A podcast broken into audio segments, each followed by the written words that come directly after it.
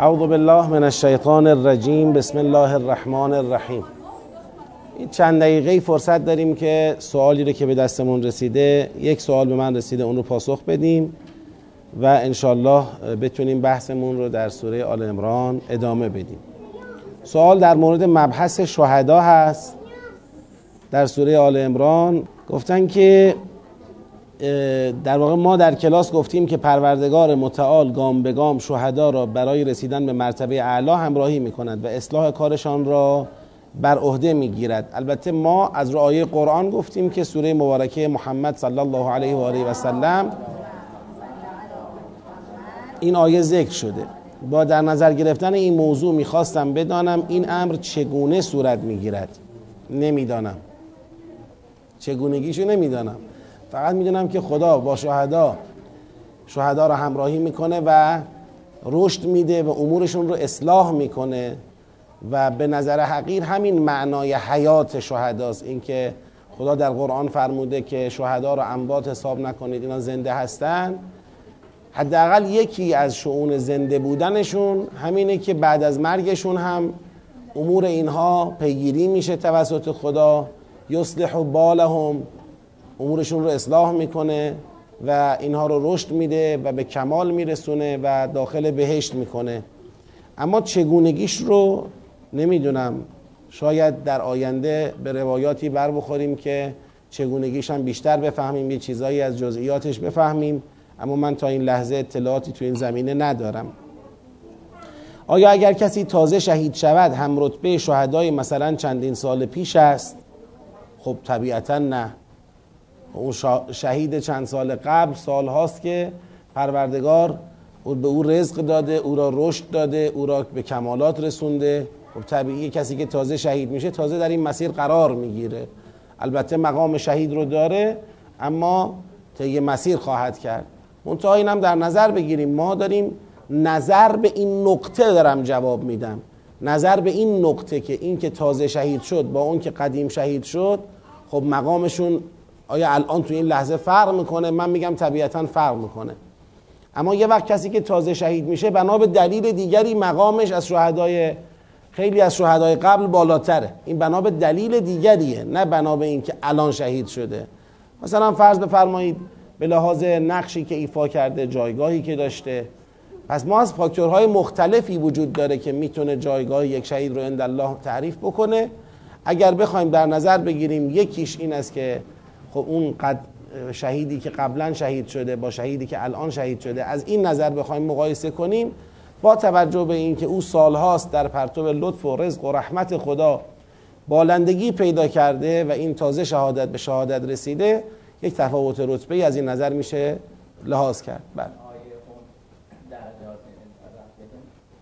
بله بله. هم درجات نشون دهنده همون مراتبی است که شهدا عند الله دارن. بعد سوال دیگر پرسیدن که کسی که به زیارت شهدا می رود چه کاری انجام بدهد که بهترین نتیجه را برای هم شهدا داشته باشد و هم برای خودش. خب اینم حالا ما تو این زمینه نمی‌تونیم ادعایی داشته باشیم که خیلی شفاف و روشن باشه. یه چیزایی به ذهن قاصر ما می‌رسه اونها رو میگیم. از رو قرآن یا از روایات من در این زمینه مطالعه ای نداشتم. که در زیارت شهدا چه چیزی رو در نظر بگیریم.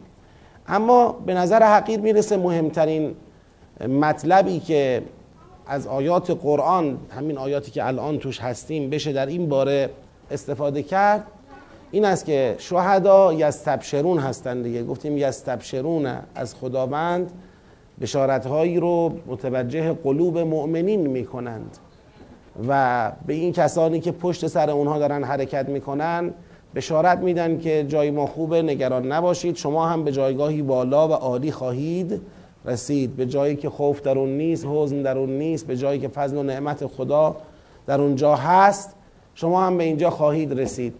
ما اگر بخوایم به التزامات یعنی دلالت های التزامی این استبشار بخوایم توجه بکنیم می‌تونیم چند تا نکته را بفهمیم. اول اینکه کسی که می‌خواد به مقام شهدا توجه کند خودش باید راه شهدا را برود. یعنی شهدا در راه برای مجاهدت در راه خدا. توی میدان بودن در صحنه حاضر بودن. خب اگر ما می‌خوایم فیضی از مقام شهدا شامل حالمون بشه ما هم باید تو همون راه باشیم که صدق کنه اون استبشار برای ما. گفت کسانی که از پشت سرشون دارن میرن هنوز به اونا ملحق نشدن. یعنی تو اون راهن. تو اون راهن ولی هنوز به این مقصد نرسیدن. خب پس ما باید تو اون راه بودنمون را به نحوی احراز بکنیم برای خودمون و سعی ما و تلاش ما بر این باشه که زندگی ما زندگی باشد شبیه زندگی شهدا. خب این ظرفیتی ایجاد می‌کنه در ما که این ظرفیت قابلیت اون استبشار را داره قابلیت دریافت اون بشارت در ما پدید میاد. اما اگر ما در اون راه نباشیم طبیعتا این قابلیت را هم نخواهیم داشت. حالا علاوه بر این که باید تلاش کنیم زندگی ما چنین زندگی باشه و قابلیت قلبی ما نسبت به دریافت بشارت شهدا قابلیت بالایی باشه به خود این موضوع هم می‌تونیم هنگام زیارت شهدا توجه داشته باشیم. یعنی ما می‌تونیم از شهدا بخواهیم همونطور که خدا در قرآن این جایگاه رو برای اونها تعریف کرده ما از اونها بخواهیم که اون الهامات الهی اون بشارت الهی را به ازن الله در قلب ما منعکس کنند. در واقع این بهترین توسل به شهداست. ما راه شما رو داریم میایم قلب ما احتیاج به قوت بیشتری داره. و این قوت قلب و این آمادگی روحانی را ما از شما می‌خوایم که به ازن الله در قلب ما الهام بکنید. این بشارت را به قلب ما بندازید. شما در پیشگاه خدا زنده هستید. رزق می‌گیرید. رشد می‌کنید. حرکت و تکامل دارید. و خدا در قرآن فرموده که شما بشارت هایی رو از جانب او به قلب ما القا می‌کنید. ما این تقاضا رو از شما داریم که این عنایت رو این لطف رو در حق ما هم داشته باشید. من فکر می‌کنم یک چنین توسلی و یک چنین دعایی هنگام زیارت شهدا یا توجه به مقام شهدا می‌تونه منطبق ترین درخواست منطبق ترین توجه با اون مقامی باشه که برای شهدا در قرآن کریم ذکر شده. و البته خب حالا خیلی ها در توسلاتی که دارن بالاخره حاجات معنوی مادی هم که دارن مد نظر دارن ما منعی براش سراغ نداریم. منتها اینکه چه در زیارت ائمه علیهم السلام چه در زیارت شهدا توجه به این مقامات. محدود بشیم به چنین مسائلی که یه وقت ببینیم کلا کار کرده اینها برای ما شده رتق و فتق امورات مادی ما. خب این دیگه دست خود ما خالی میمونه یعنی ما ضرر می‌کنیم. چون دنیا با تمام عرض و طولش هیچی نیست. یه متاع قلیلیه که بودنش و یا نبودنش چندان تفاوتی در سعادت ما نخواهد داشت. بودنش نوعی امتحانه و نبودنش نوعی امتحان. و اصل زندگی ما زمانی آغاز میشه و به این رحمت و لطف و فضل خدا زمانی بیشتر احتیاج داریم که مرگ ما فرا می‌رسه و بعد از مرگ در حقیقت تولد دوباره ما شکل می‌گیره. باید سعی کنیم بیشتر حاجات ما بیشتر توسلات و توجهات ما تو این محور باشه. خب این سوالی بود که به دست ما رسید من جواب دادم. نکته ای رو می‌خوام به عرض برسونم لطفا به این نکته خوب دقت کنید. ببینید این جلسه که مطالب تقدیم شما میشه این مطالب پیاده میشه بعد تدوین میشه بعد یه مسیر پژوهشی را طی می‌کنه تا به یک کتاب انشالله تبدیل بشه. سوالاتی که شما از ما می‌پرسید درباره سوره آل امران چه در جلسه چه در فضای مجازی چه در سامانه پرسش و پاسخ این سوالات می‌تونه به تدوین هرچه بهتر دقیقتر علمیتر این کتاب کمک بکنه. لذا تجمیع این سوالات و سازماندهی اونها طبقه بندی اونها یک خدمت پژوهشی به جلسه سوره آل امرانه من تقاضا می‌کنم از همه گروه هایی که هر جایی دارن سوره مبارکه آل امران رو کار می‌کنن افراد یا گروه ها سوالات رو از کانال واحد به دست ما برسونید که ما هم بتونیم طبقه بندی کنیم پاسخ به این سوالات رو طبقه بندی کنیم و از این سوالات در پژوهش نهایی تدوین اون کتاب نهایی بشه استفاده کرد. وقتی پراکنده بشه خب ممکنه بعضی از دست انسان خارج بشه دیگه. شما یه سوالی پرسیدید منم در فضای مجازی جوابش رو دادم. بعد این سوال اما دیگه من ممکنه در اون روز موعود یادم نباشه این سوال رو بیارم تو کار لحاظ بکنم. اگر می‌خواید سوال شما برکتش فراگیر باشه به درد همه بخوره جوابش به درد همه بخوره خواهشم این هست که سوالات رو از کانال واحد کانالی که مدیریت جلسه معین می‌کنن در واقع اون مسیری که معین کردن سوالات رو به مدیر محترم جلسه برسونید. انشالله سامانه واحدی برای پرسش و پاسخ سوره آل امران طراحی بشه که هم ماندگار باشه خود فایل اون سامانه ماندگار باشه در سامانه پرسش و پاسخ بارگذاری بشه و هم از نتایج و خروجیهاش در تدوین کتاب انشاءالله استفاده بشه. یک عرض دیگری هم دارم این را مطرح می‌کنم و انشاءالله وارد مباحث سوره آل امران خواهیم شد. خب به حمدالله شما می‌دونید که جریان تدبر جریانی است که داره تلاش می‌کنه با تمام سختی هایی که این راه داره داره تلاش می‌کنه با توکل بر خدا و اتکاب ظرفیت های مردمی اهداف خودش رو جلو ببره و جریانی نباشد که متکی باشه به مثلا بالاخره دریافت شهریه و تعریف مسائل مالی اینچنینی ما بر این باوریم که کمک های داوطلبانه و مخلصانه و انفاق هایی که نشأت می‌گیره از ایمان و اعتقاد و باور شما اینا به مراتب برکتش توی کار بالاتر و بیشتره و با اهداف و مبانی کار قرآنی سازگارتره.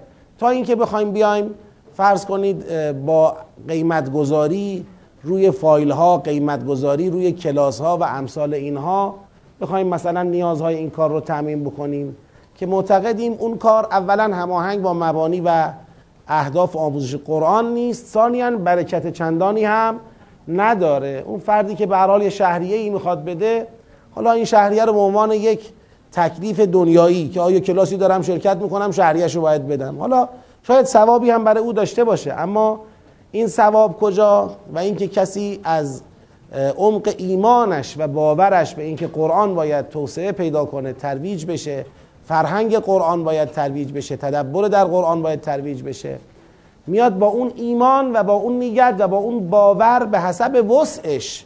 حالا یکی وسعش ممکنه پنج تومن ده تومنه یکی وسعش ممکنه بالاخره چند صد میلیون و میلیارده. هر کی وسعی که دارد به نظر حقیر می‌رسه هیچ کس نباید از اون چه می‌تونه برای قرآن هزینه بکنه برای ترویج فرهنگ قرآن و تدبر در قرآن هزینه بکنه کسی نباید ابا کنه و دریغ کنه.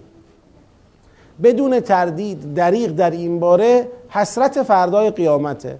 البته هیچ وقت قرآن کریم دعوت نکرده به اینکه یک آدمی به هر حال از ضروریات زندگی خودش بخواد بزنه و انفاق بکنه. خدا در قرآن کریم فرموده ولا تبسط یدک کل البست فتقعد ملوما مدهور اگه اشتباه نکنم. اینطور نباشه که دستت رو کلا باز بکنی طوری که خودت گرفتار بشی. نه صحبت این نیست. هرچند یه وقتایی پای ایثار به میان میاد. اون وقتای خاصیه که باید همه لبیک بگن اونجا انسان جان و مالش هم تقدیم راه خدا می‌کنه.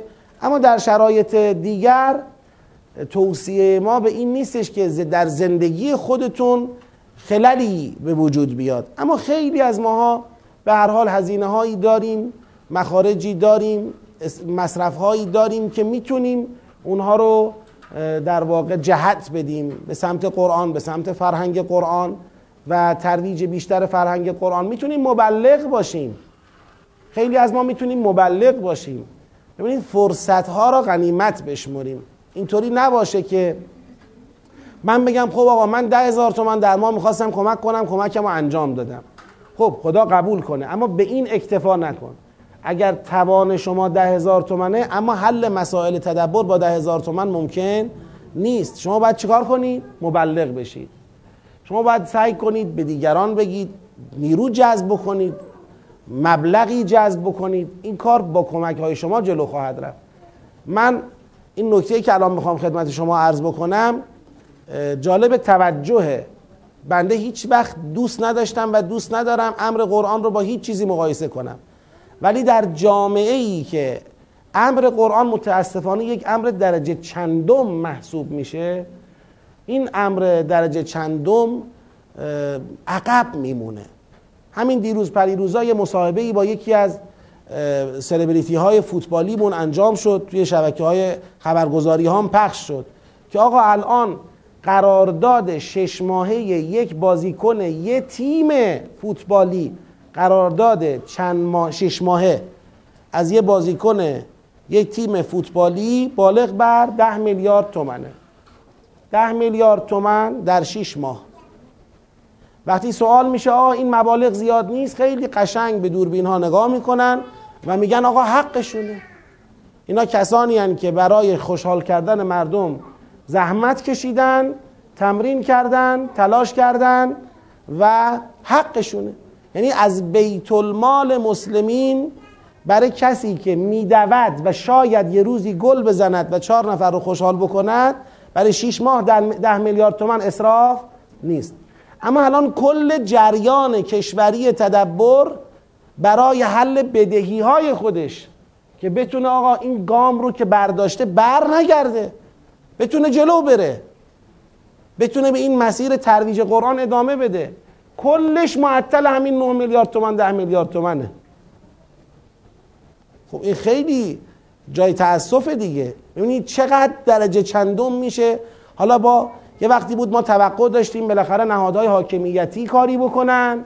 که متاسفانه ثابت شد برای ما چنین عزمی وجود ندارد. این برای ما ثابت شده دیگه. به حال تعارف که نداریم. هر کسی هم سراغ من بیاد من قشنگ به تفصیل و به تفکیک براش توضیح میدم که کجاها ما رفتیم کجاها خواهش کردیم کجاها صحبت کردیم کجاها رایزنی کردیم.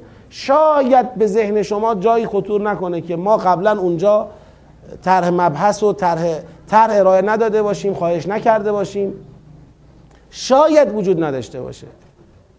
از نمی‌دونم نهادهای فرهنگی متعدد در جاهای مختلف من انقدر دیگه این حرفا رو گفتم برای خودم خسته کننده است تکرار کردنش. دیگه تکرارش هم نمی کنم اما به هر حال از اینکه نهادهای حاکمیتی پای این کار وایسن حتی به اندازه حقوق شش ماهه یه بازیکن فوتبال یه تیم فرعی این کشور. حتی همینقدر. بیان پای امر قرآن بیستن ما ناامیدیم. این شفاف و روشن. اگر میگید نه امیدوارید شما این گوی و این میدان. هر کسی حاضره بیفته جلو. این گوی و این میدان. برید از بالا تا پایین از نمی‌دانم نهادهای حاکمیتی فرهنگی اجتماعی غیر فرهنگی نمی‌دانم حتی بیوت حضرات مراجع. برید مراجعه کنید. تیمی مراجعه کنید تومار بنویسید نامه بنویسید ببینید چی گیرتون میاد. برای اینکه امر تدبر در قرآن ما در یک مقطعی من بعضی خاطرات رو در آینده خواهم گفت. در یک مقطعی الان یکیشو فقط عرض می‌کنم. تو یک مقطعی آمدیم تقریبا یکی دو سالی یکی از مدیران ما وقت گذاشت که یه آقایی رو که به هر حال متمول بود متقاعد کرد که آقا خمس می‌خوای بدی؟ خمس تو از طریق تدبر بده. بذار اون مرجوعی خمس شما اون چه که از دفتر مرجع تقلید برمیگرده بذار اون صرف تدبر بشه.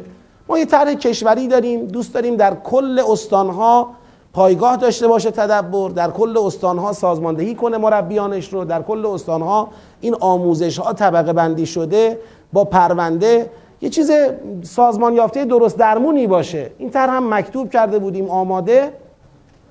که اگر اینجور شد چون خمس اون آقا بالغ بر سی میلیارد تومن بود چند سال قبل؟ دو سه سال قبل.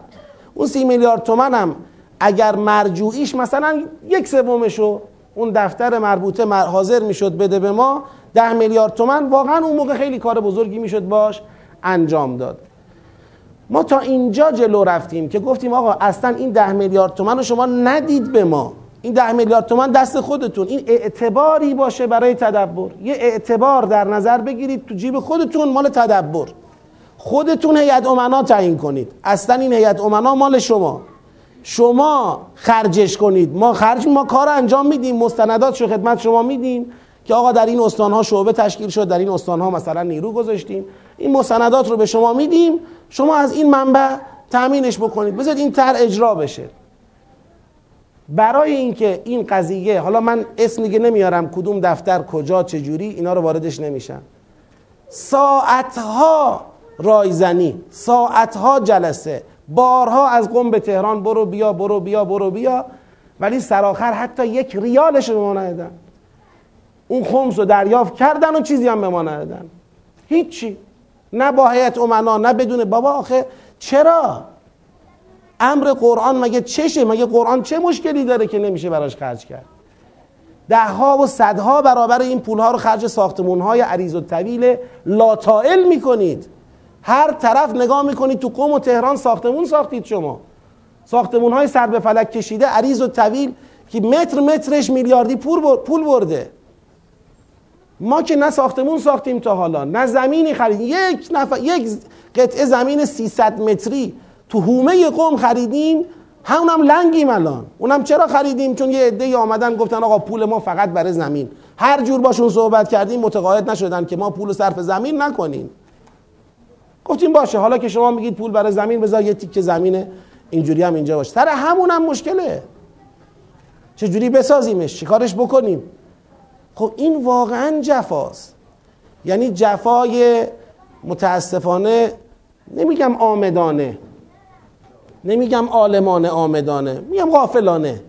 از سر قفلت در حق قرآن واقعا جفا میشه. از متمولین بگیرید که آقا اونایی که دارن. آقا شما داری. خانم شما دارید. کمک کنید. خب امر قرآن باید جلو بره. کمک کنید. چرا وقتی میشینید بابت اینکه آقا جامعه افاف از بین رفت حجاب از بین رفت مردم اعتقاداتشون سست شد ضعیف شد. موقع ناله کردن ها و موقع قر زدن ها همه هستیم. خب اون موقعی که باید بیایم تو میدون کجاییم؟ بیایید تو میدون. امر قرآن هر جا احیا شود به همون میزان نور داره. قرآن هم فکر مردم را روشن می‌کنه هم اخلاق مردم را جهت میده هم رفتار مردم را اصلاح می‌کنه هم اقتصاد جامعه را به سمت حل مشکل اختلاف طبقاتی جهت میده. یعنی مردم را تهییج و ترغیب می‌کنه به اینکه به فقرا برسن به ایتام برسن به مساکین برسن. قرآن یک کتاب زنده است. خب کسی که دلش برای فرهنگ جامعه میسوزه واقعا نباید از هیچ کاری که می‌تواند انجام بده نباید دریغ کنه. ولی متاسفانه این دریغ توی اون جاهایی که باید یعنی نهادهای حکومتی فرهنگی نمی‌دانم توی بیوت توی ارزم به خدمتتون متمولین وجود داره. نمیان تو صحنه. خب حالا نمیان. بنده اینجا یا باید می‌گفتم نمیان پس تکلیفی متوجه بنده نیست؟ این یه گزینه. بگم آقا تکلیفی متوجه ما نیست. وقتی که حکومت یا نهادهای حکومتی مایل نیستن به اینکه این طرح قوی جلو بره پس به من چه؟ یا بیان بگم وقتی مثلا از بیوت یا متمولین آبی گرم نشد پس به من چه؟ پس به من چه؟ من کاره ای نیستم. یا مثلا بیان بگم که خب حالا که اینا نشد پس مردم شهریه بدن بیان تو کلاس اینم یه گزینه بود که گزینه الان به شما بگم. برید نگاه کنید. سایت ایمانور من بهتون آدرس میدم. مؤسسات قرآنی را برید اونجا ببینید.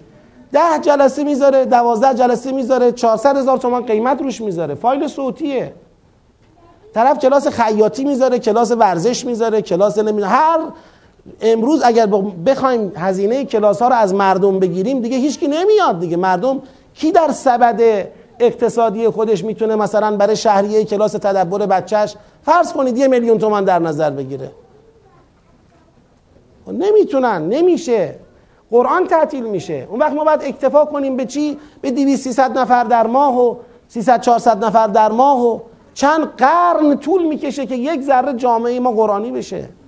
ما می‌خوایم یه کاری بکنیم در ابعاد ملی و فراملی. خب این کار با شهریه نمیشه. من قبلا صحبتاشو کردم. چشم.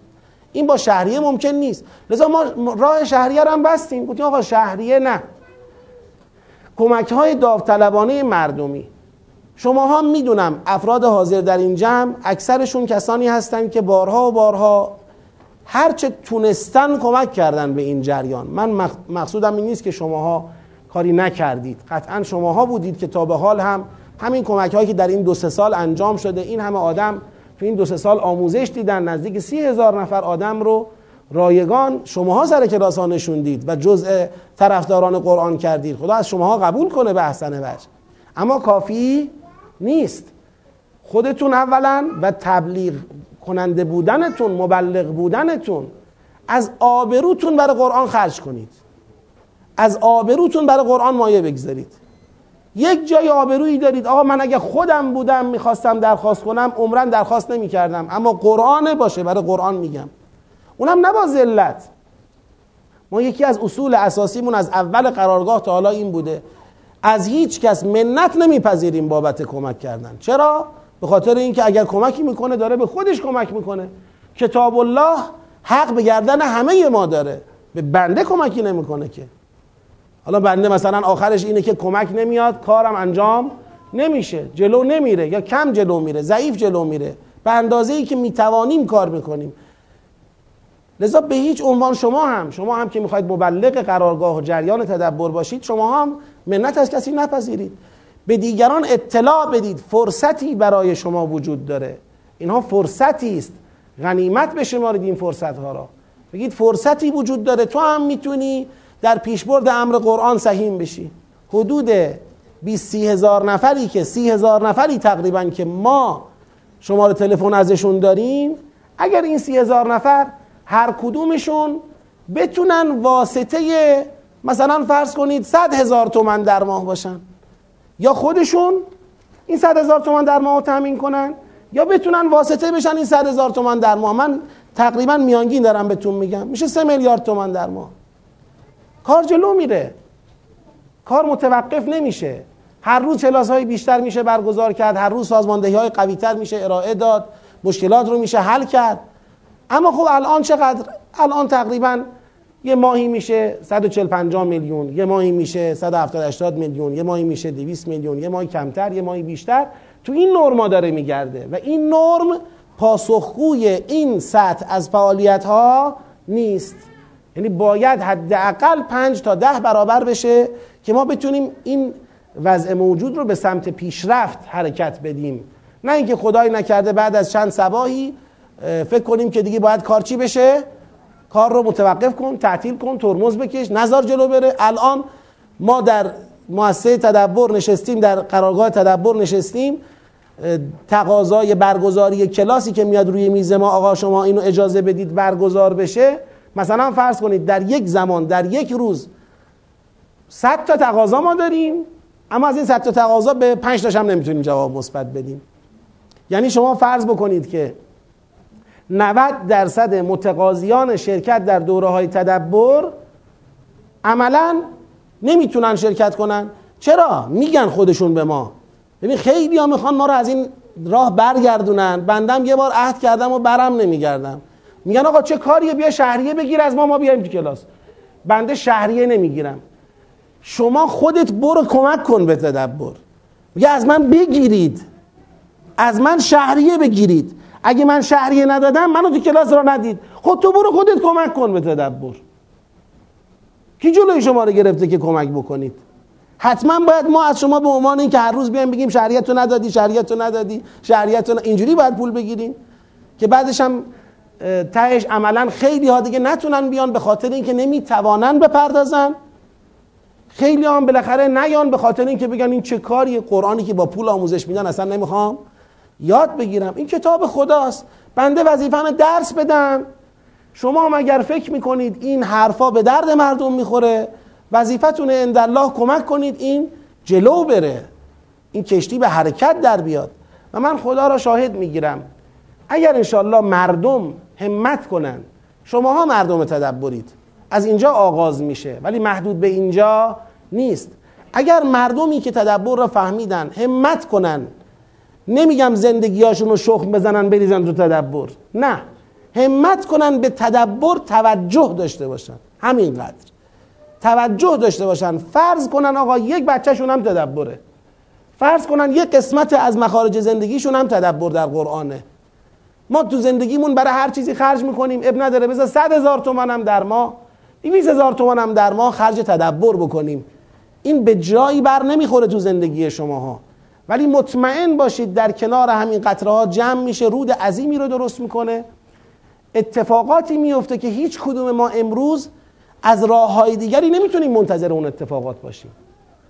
امروز شما نگاه بکنید. حالا من که خودم در صحبتام و اینا معمولا خیلی زوم نمی کنم رو مسئله اینکه آقا امروز جامعه مشکلش بیهجابیه هست. ولی می‌دونم این مشکل از جای دیگه داره آب می‌خوره. بیشتر حواس من جمع اون جای دیگره. ولی خب بیشتر مردم فرهنگی های جامعه ما ارزشی های جامعه ما رو مسئله هجاب حساسن خدا رو شد خب نگاه کنید دیگه. برید ببینید چه خبره. یعنی چیزی دیگه نموند که کشف هجاب علنی دست جمعی می‌کنن یعنی به ریش ماها دارن میخندن. مسخرمون کردن. پرچم اسلام و انقلاب رو که افت یک جامعه است قشنگ پایین کشیدن. خب هیچی؟ بابا ما یه کار می‌تونیم انجام بدیم. همینایی که الان بر می‌خورن تو این حرکت های کشف هجابی اونم به شکل دست جمعی علنی گسترده. هر روز از یک جایی خبرش می‌رسه. همینها بچه های من و شما هستن که نتونستیم هیچی از قرآن و معرفت به اونها ما تقدیم بکنیم. نتونستیم. تو مدرسه هامون نتونستیم تو مسجدامون نتونستیم تو پایگاه هامون نتونستیم تو خودمون ماها فقط حرف زدیم. من به شما گفتم شما به من گفتی. نتونستیم کار کنیم خب. باید از یه جایی بالاخره اون حرکت آتش به اختیاری که حضرت آقا فرمودن بالاخره از یه جایی باید هر کس هر کار می‌تواند. آقا کاری که ما می‌توانیم بکنیم تبلیغ قرآن ترویج قرآن آموزش قرآن ام بالاترین امر به معروف و بالاترین نهی از منکر. خدایا در پیشگاه تو دارم میگم اگر علی صبوهی در این حرفی که می‌زند خطاکار است مجازاتش کن. از روی قرآن دارم من میگم. بالاترین امر به معروف و بالاترین نهی از منکر تبلیغ ترویج و تعلیم قرآن کریمه. بالاترینش. اگر قرآن بیاد فرقه ها جمع میشه اگر قرآن بیاد این همه انحرافات جمع میشه اگر قرآن بیاد این همه ابتزال ها جمع میشه فکرها سامان پیدا می‌کنه. فکر سامان پیدا می‌کنه قلب سامان پیدا می‌کنه عمل سامان پیدا می‌کنه. خب ما موظفیم دیگه ما یه سلاحی مثل قرآن داریم باید تکثیرش کنیم. باید در قلوب همه قرار بگیره. هر جوون ما توی این مملکت حداقل باید یکی دو تا سه تا پنج تا سوره رو شنیده باشه.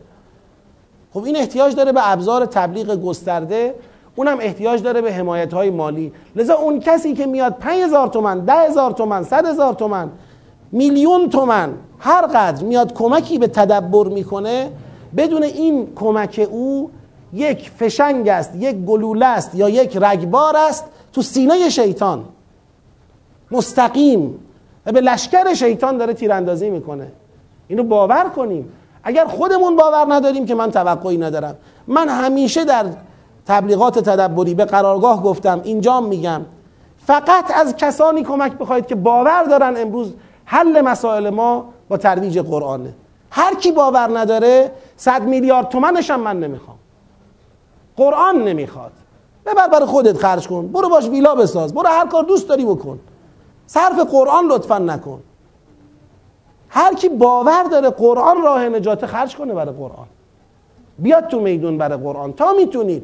و به زندگی های خودمون هم برکت میده. از نظر مالی به زندگی های خودمون برکت میده. خدا بدهکار کسی نمیمونه که. آقا من نمی‌دونم یه میلیون تومن دادم رفت. رفت. موند. بقیهش رفت. اونی که دادی موند و خدا اونو چند برابر می‌کنه پست میده. صلاحت باشه تو این دنیا پست میده. صلاحت نباشه اون دنیا ولی بدهکار کسی نمیمونه. شما هر چی میدی قرض حساب کن. اصلا بنویس قرضاتو یه جا. شب به شب با خدا چک کن. امروز قرضمون شد چقدر؟ امروز شد اینقدر. فردا شد اینقدر. بعد حواستم جمع کن. هر جا پست داد کم کن بگو اینجا پسم دادی ها. تازه اونایی که ما می‌فهمیم. و کم من فادهم من البلا تهو من خبر ندارم و تو داری از سر من دفع می‌کنی. چه بلاهایی را چه مشکلاتی را. خیلی از ما پول رو در راه خدا با میل خودمون مصرف نمی کنیم به خاطر نگرانی فردا. این پول فردا هم کفاف ما را نمی‌دهد. و حالا که همین پول را در راه خدا مصرف کرده بودیم اون مشکل فردا را پیشا پیش برای ما حل می‌کرد. ما نمی‌دانیم چه چیزهایی از سر ما دفع میشه به خاطر انفاقمون به خاطر اخلاصمون توجهمون به خدا و پروردگار عالم. لذا من یک فراخانی میدم. امروز روز شهادت حضرت امام جواد الائمه علیه السلامه. جواد الائمه مهمترین وصف این امام بزرگوار جود و کرم این امامه. و اگر ما می‌خوایم بالاخره از این امام بزرگوار دعای ایشون شفاعت ایشون بهره ای ببریم سعی بکنیم در جود و کرم خودمون رو به ایشون نزدیک بکنیم.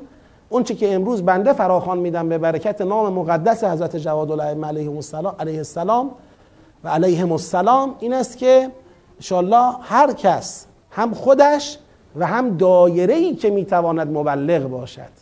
این دایره ای که می‌تونید مبلغ باشید خیلی برای بنده مهمه. تا می‌توانید برای احیاء امر تدبر در قرآن و برای تثبیت و تقویت این جریان تا می‌توانید بکوشید تلاش بکنید سهیم بشید بدونید که امروز این جریان برای ادامه راه خودش به حضور شما و به کمک شما نیاز داره. این من قبل الفتح. لا یستوی منکم من انفق من قبل الفتح و قاتل.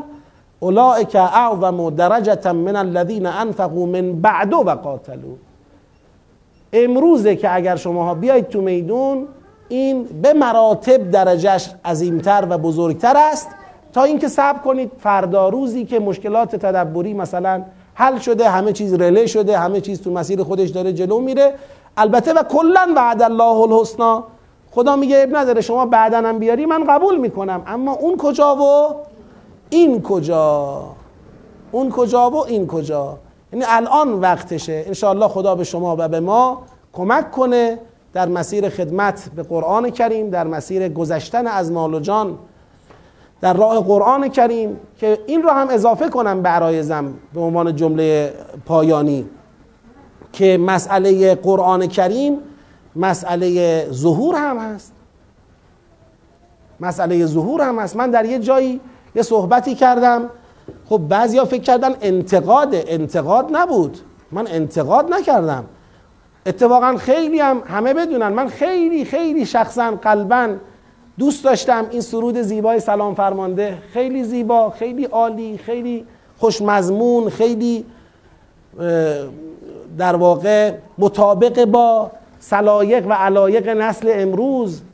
یک موجی واقعا ایجاد کرد در توجه به امام زمان علیه السلام و خدا قبول کنه از بانیانش و از خادمانش. یه موجی درست شد در شهرهای مختلف. دسته های چند ده هزار نفری مردم جمع شدن. بچه ها جمع شدن این سرود رو خوندن. و ما از خونه خودمون بگیرید تا کف جامعه واقعا اون آثار و برکاتش را دیدیم. اما ما یه حرفی می‌خوایم بزنیم. همه اینا خوبه. همه اینا لازمه. به عنوان چی؟ به عنوان یک جرقه. به عنوان یک استارت. به عنوان یک نقطه شروع. که اگر جهت دادی دادی. جهت ندادی همین هم چی میشه؟ از دست میره. یعنی ما استاد هدر دادن ظرفیت هاییم آقا شما اومدی در جمع این همه آدم رو جمع کردی. فقط سرود خوندید. فقط سرود خوندید. یعنی دو ساعت سرود خوندید. یک کلمه صحبت نکردید که بابا مردمی که جمع شدید برای امام زمان. امام زمان چرا غایبه؟ چیکار کنیم برگرده؟ با سرود خوندن میاد امام زمان. بابا این سرود رو می‌خونیم که بفهمیم یه کاری باید بکنیم. بلا دلمون خوش کنیم که ما میگی سلام فرمانده سلام فرمانده. صبح تا شبم بگو سلام فرمانده. نمیاد امام زمان. یه اتفاقی باید بیفته. خب اونم توجه کنید بهش. همین. اینو فکر کردن انتقاد از سرود سلام فرمانده. کجا انتقاده؟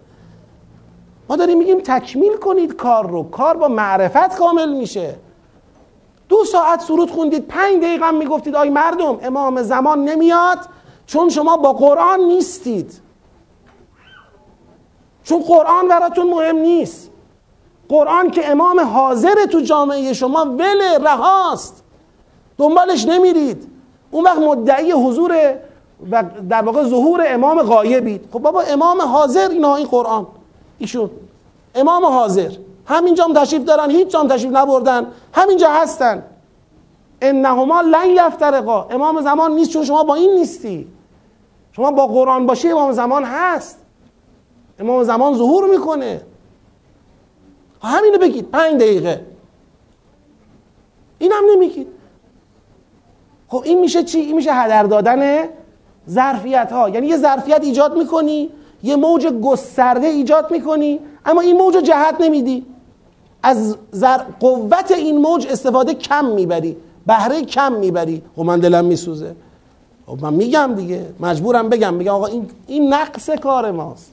بهترین فرصته که جوونا نوجوانا دهه 90 ها دهه 80 ها توجه به قرآن توجه به امام زمان علیه السلام پیدا کردن بهشون یادآوری کنیم. من پدر من مادر من مربی من معلم من آخون من نمی‌دونم برنامه ساز به این نسلی که توجه پیدا کرد توجه بیشتری بدیم. بگیم امام زمان امام قرآن ها تالی کتاب الله ها ترجمان آیات الله ها. امام زمان کتاب الله رو از تعطیلی می‌خواد خارج کنه. امام زمان احکام الله از تعطیلی می‌خواد خارج کنه. اگر امام زمان رو دوست داری ببین کتاب الله چیه. تو باید برای پیاده شدن کتاب الله تربیت بشی اون وقت امام زمان میاد کارو تمام می‌کنه. و الا تو کتاب الله رو رها کن کاری با کتاب الله نداشته باش. هی سرود بخون. با سرود امام زمان نمیاد. یک بار تاریخ سرود خوند برای امام زمان. خدا بابت سرود امام را فرستاد. همون سرود خوننده ها امامشون رو کشتن. تمام کرد خدا. گفت ببینید دیدید این عبرت. دیگه تمام. دیگه با سرود نمیاد. مردم کوفه همشون با هم سرود خوندن همه با هم نامه نوشتن که بیا آقا جون هیچی, ن... هیچی کم نیست جز شما. فقط شما باید بیای. همه چی داری مونده شما. شما بیا ما کار رو تمام کنیم. شمشیرهامون هم ما سیغل زدیم آماده است آب دیده. درختامون هم دارن میوه میدن. هوام بهاری خیلی خوبه. جای شما خالیه. که بیایم ریشه یزید رو بکنیم حکومت عدل را برپا کنیم.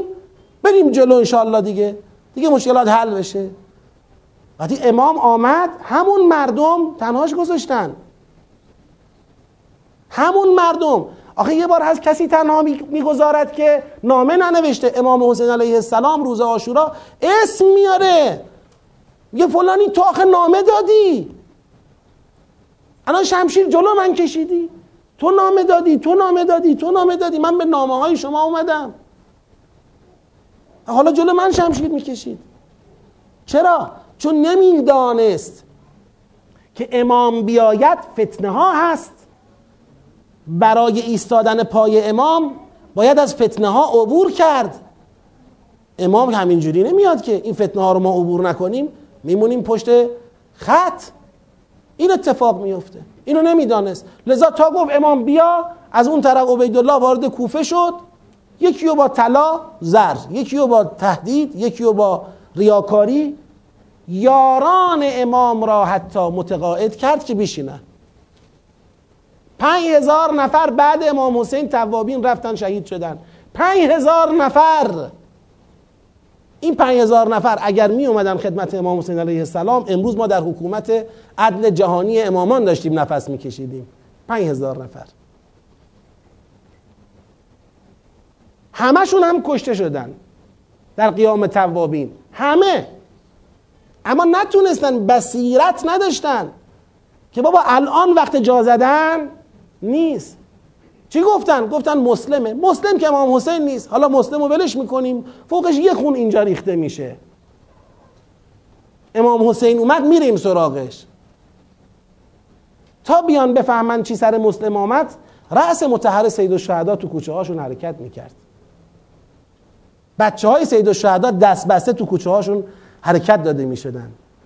زینب کبرا معلم قرآن کوفه معلم قرآن مردم اون شهر تو اون شهر دست بسته حرکت داده می‌شد. که قبل از ورود به شهر تقاضای معجر بکنه که آقا بدید این سر این بچه ها رو بپوشونیم. اینا مسلمانن. تا به خودشون میگن گریه می‌کردن. فرمودن گریه نکنید. به چی گریه می‌کنید؟ گریه می‌کنید. الان دیگه. خیلی مصیبت از این بود. خدا یک بار در تاریخ امام زمان را با سرود فرستاده. آقا سرود را مقدمه قرار بدید لطفا. مقدمه ای که مردم بیان سراغ قرآن. راه کتاب الله بصیرت با کتاب الله حاصل میشه. اینو باور کنید. اینو باور کنید.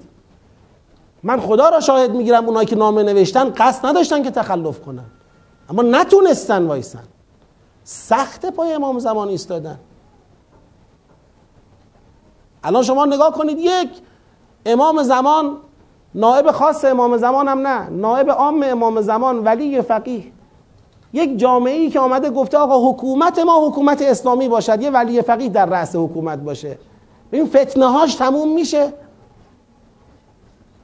فتنه های همین تموم میشه. داخل و خارج ولمون می‌کنن به حال خودمون. تا ما را منصرف نکنن از انقلابمون تا ما را منصرف نکنن از ولایت فقیه تا ما را منصرف نکنن از اسلام دست از سر ما بر نمیدارن. این چیزی که قرآن میگه و دولو تکفرون تا کافر نشید ولتون نمی‌کنن. حالا بعد دیگه امام زمان حکومت جهانی حکومت عدل حکومت عدل. هنوز حکومت اسلامی ما شروع به اجرای قرآن نکرده. در حد سلبی حد اقلی. اگر بخواد قرآن اجرا بشه چقدر خود ما ظرفیت داریم؟ قرآن اجرا می شود کلی باید هزینهش رو بدهی تا تازه برسی به اون جایی که ثمرش رو برداشت کنی. یعنی رسیدن به اون جایی که ثمره می‌دهد این قرآن این عبور از گردنه ها را می‌خواد. حالا دیگه من بحث به اینجا رسید. این نکترم بگم چیزی که در پایان می‌خواستم بگم. اکثر ما الان نگاه بکنید در سیره ائمه علیهم السلام. برید بخونید کتاب ها رو برید بخونید. امروز روز شهادت امام جواد علیه السلامه برید بخونید ببینید سیره ائمه علیهم السلام چی بوده. چی گیرتون میاد؟ مثلا میگن سیره امام بزرگوار امام جواد علیه السلام در دفاع از قرآن سیره امام جواد در توجه به فقرا سیره امام جواد در راز و نیاز سیره امام جواد در زهد سیره امام جواد در چه در چه در چه؟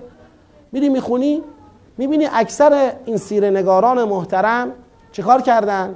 اکثرشون آمدن گفتن که بله یه حکایتی مثلا یک حکایت دو حکایت یه روایت دو روایت از امام در یه زمینه ای نقل شده مثلا امام اینجا مناظره کرد امام اینجا از قرآن آیه خوند امام اینجا به فقیری کمک کرد. اینها را تعمیم دادن. گفتن پس این امام سیرش این بوده این بوده این بوده. نمی‌خوام بگم بده ولی خیلی ناقصه. خیلی ناقصه. به غیر از همون دو تا حکایتی هم که زیل هر کدوم از این عنوان ها شما می‌بینید توی سیره ها و سیره نگاری ها چیزی دیگه گیرت نمیاد. یعنی الان شما بگو آقا امام جواد علیه السلام کیه؟ امام جواد علیه السلام خب چهار تا حکایت پنج تا ده تا حکایت داریم ایناست؟ از هر کدوم هم یه عنوان می‌گیریم میشه سیره امام جواد. من می‌خوام امروز به شما قرآنیا یک ارزی داشته باشم.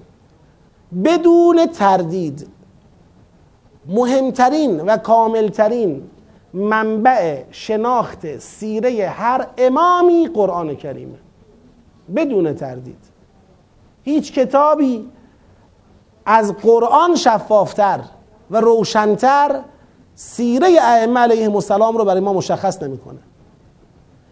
قرآن منبع اصلی شناخت سیره پیغمبره.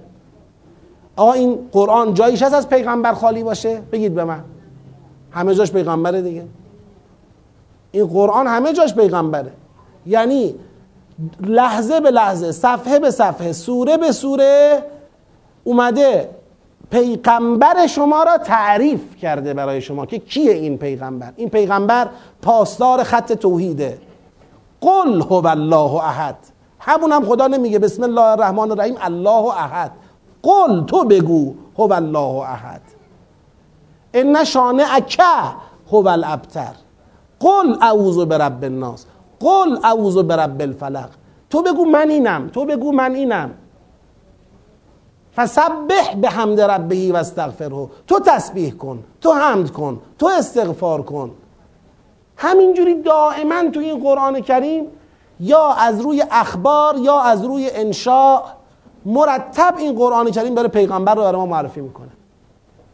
خب جانشینان پیغمبر آیا در خلقیات روحیات افکار رفتار چیزی غیر از پیغمبرند؟ یا همان پیغمبر وقت خودشونن همانند دیگه. به غیر از شعن دریافت وحی که با شهادت پیغمبر متوقف شد تمام شعون پیغمبر منتقل شد. اینا وارثان پیغمبرن در تمام شعون به غیر از دریافت وحی.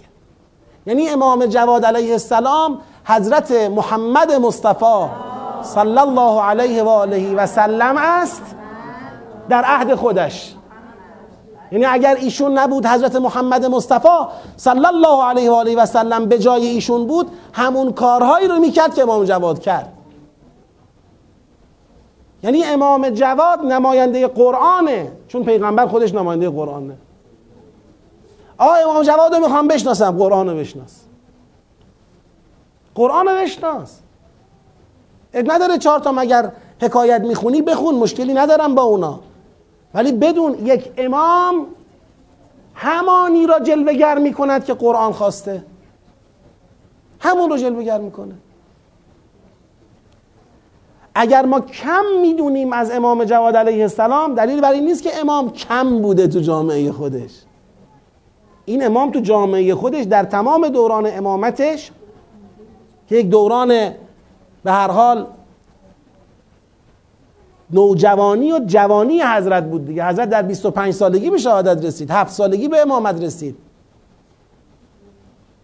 یک دوران امامتی که همش در نوجوانی و جوانی گذشته. اما در تمام این دوران ایشون پیغمبر بوده. پیغمبری که فقط وحی دریافت نکرده. وحیش همین قرآنی بوده که دستش بوده. ایشون قرآن رو متبلور کرده قرآن رو متجلی کرده. لذا بهترین منبع شناخت سیره ائمه علیهم السلام هم قرآن کریمه. هر بلندگویی که در جامعه کار می‌کنه تا قرآن کریم رو بر حاشیه قرار بده قرآن کریم رو در هر زمینه ای به حاشیه بکشه بدونید خواسته یا ناخواسته این بلندگو سیمش وصل میشه به شیطان. خواسته یا ناخواسته فهمیده یا نفهمیده؟ ما امامانمون رو با قرآن شناختیم ولایت را با قرآن شناختیم مکتب اهل بیت را با قرآن شناختیم راه عدالت را با قرآن شناختیم انقلاب را با قرآن شناختیم دفاع از انقلاب را با قرآن شناختیم انتظار را با قرآن شناختیم ظهور را با قرآن شناختیم شیعه را با قرآن شناختیم. قرآن اگر شد منبع اصلی شناخت این همه اون وقت اون وحدت توحیدی حاصل میشه اون حرکت حاصل میشه و اون راه نجات باز میشه. خدایا به آبروی محمد و آل محمد و به آبروی قرآن کریم و به آبروی سید الشهدا علیه السلام و به آبروی جواد الائمه علیه السلام همه ما را اهل فهم قرآن انس با قرآن اعتنا به قرآن التزام به قرآن حرکت در مسیر روشن و نورانی قرآن فداکاری برای قرآن انفاق در راه قرآن اخلاص در خدمت به قرآن قرار بده. شر شیطان نفس اماره از سر ما و از سر همه خادمان قرآن و دوستداران و علاقمندان قرآن دور بفرما. خدایا به آبروی قرآن کریم در ظهور امام زمان تعجیل بفرما. ما را از بهترین یاران اون حضرت قرار بده. خدایا به احترام قرآن کریم انقلاب ما را که حاصل خون شهدای ماست حاصل زحمتهای مخلصانه جانبازیهای مخلصانه و انفاق مال و جان مردان و زنانی است که پای اسلام و دین ایستادن. این انقلاب را خدایا حفظ بفرما. ما را در پاسداری این انقلاب موفق بفرما. رهبر عظیم و شعنمون را که امروز این پرچم با عظمت این علم با عظمت علم اسلام در این عصر کنونی روی دوش ایشون هست. به نیابت از امام زمان علیه السلام. ایشون رو خدایا معید و ملهم و محفوظ و منصور بدار. خدایا برسد اون روزی که ما به چشمانمون ببینیم ان الله که این پرچم از دستان ایشون تقدیم امام زمان علیه السلام بشود. بار پروردگار را دشمنان اسلام و مسلمین در رأسشون آمریکا صهیونیسم جهانی آل سعود که مظهر پلیدی و خباست در امت اسلام است. خدای اینها را ذلیل و سرکوب و نابود بفرما. خدایا منافقانی که در ظاهر ادعای دین و دینداری می‌کنن ولی در باطن در مقابل اسلام سفارایی می‌کنن. اونها رو رسوا بفرما. اونها را سرکوب بفرما. خدایا ما را هر روز نسبت به وظایفمون در قبال قرآن و اطرت در قبال جامعهمون مسائل اجتماعیمون آگاهتر و عاملتر قرار بده. خدا خیرتون بده. و اینکه مبلغ باشن. یعنی این رو این راه رو باز کنید که بتونن افراد به شما مراجعه کنن بگن ده تا فرمم به من بده 20 تا فرمم به من بده. من خودم در یک دایره که می‌شناسم تبلیغ می‌کنم. این مبلغ بودن خیلی مهمتره. حالا اینکه خودشون حتما انشاءالله تو صحنه باشن اما مروج بودنش هم بسیار اهمیت داره. ممنونم. بله توضیح بشه مشکلی نیست. در خدمتتون هستیم. بله قرارگاه. اگر وارد سایت قرارگاه بشید یه قسمتی هست به نام وجوهات. توی وجوهات قسمت خمس هست. اونجا مرجع تقلیدتون رو مشخص می‌کنید خمستون رو واریز می‌کنید. قبض همون دفتر همون مرجع تقلید تقدیم شما میشه. یعنی این جریان خمس رو می‌برن دفتر اون آقای بزرگوار تقدیم می‌کنن یک سوم از اون مبلغ رو بهشون برمیگردونن جهت امور تدبری. یعنی اگر خمس شما مثلا سه میلیون تومن باشه یک میلیون تومنش رو میدن برای تدبر مصرف میشه. آره. این تقریبا این امکان از همه مراجع وجود داره. فرقی نمی‌کنه. حالا هر کسی مقلد هر مرجع بزرگواری که باشه می‌تونه به این شکل خمسش رو بپردازه و در واقع اون مرجوعیش اصطلاحا ما بهش میگیم مرجوعی اون یک میلیون تومنش مثلا بابت تدبر البته قبض کامل به شما داده میشه. مثلا شما سه میلیون خمس دادید همون سه میلیون داده میشه. ولی یک میلیونش برای تدبر مصرف میشه. بله؟ بله طرح بسیار جالبیه و ممکنه اینکه به هر حال یک تیمی آماده بشن. البته تیم گسترده ای می‌خواد 68 سوره آخر قرآن که حزب مفصل قرآن کریمه. می‌تونه یه نمایشگاهی داشته باشه. این نمایشگاه می‌تونه در جاهای مختلف برپا بشه قرفه هایی داشته باشه. افرادی با سوره ها مردم رو آشنا کنن. طرح بسیار زیباییه و ممکنه. بله. انشاءالله. انشاءالله. انشاءالله. ایشون میفرمایند که انشاءالله ما این آمادگی رو داریم که برای برپای این نمایشگاه کمک های لازم رو داشته باشیم. محتوا آماده بشه. افرادی که بتونن مبلغ هر یک از این سوره ها باشن آماده بشن. طبیعتا مستلزم همکاری مجموعه هاست که مربیان رو به خدمت بگیرن 68 سوره 68 تا و بلکه دو برابر مثلا نیرو داشته باشیم برای هر سوره دو نفر مثلا باشن. و بعد در جاهای مختلفی حالا فرمودن شهر آفتاب یا جاهای مختلف این نمایشگاه ها برگزار بشه. برای آشنایی مردم با تدبر در قرآن با سوره های قرآن کریم طرح بسیار خوبیه. ولی خب عقبه زیادی می‌خواد. یعنی زحمت زیادی باید پشت سرش کشیده بشه. هم به لحاظ هنری هم به لحاظ محتوایی هم به لحاظ انسانی هم به لحاظ مالی. یعنی باید ایناش همه تدارک دیده بشه یک طرح جامع. انشالله اگر این طرح به کمال عملیاتی خودش رسید ما هم انجام وظیفه خواهیم کرد. انشالله موفق باشیم. خب دیگه سوالی مطلبی نیست؟ وارد سوره آل امران بشیم. نه ما این اجازه رو داریم که برداریم. بنده خودم از بعضی از مراجع مستقیما اجازه دارم. اونایی که مستقیما اجازه دارم مستقیما هم همون یک سوم رو بر میداریم ما بقی رو به اونها میدیم. اما بعضی از مراجع که هنوز ما اجازه کتبی از اونا نداریم با نمایندگانشون در ارتباطیم. اونا به ما اجازه دادن که یک سومش رو برداریم بقیه رو واریز کنیم براشون. یعنی از همون مبدع شما که خمس رو بپردازید ما همینجا یک سومش رو برای تدبر مصرف می‌کنیم دو سومش رو به اونا تقدیم می‌کنیم ولی قبض کاملش رو می‌گیریم.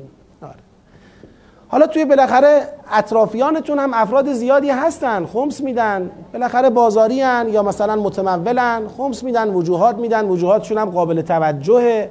همین هم به هر حال تجمیع میشه. یک توان مالی ایجاد می‌کنه که انشالله کارهای تدبر بهتر و قویتر پیش بره. یک صلوات ختم بفرمایید.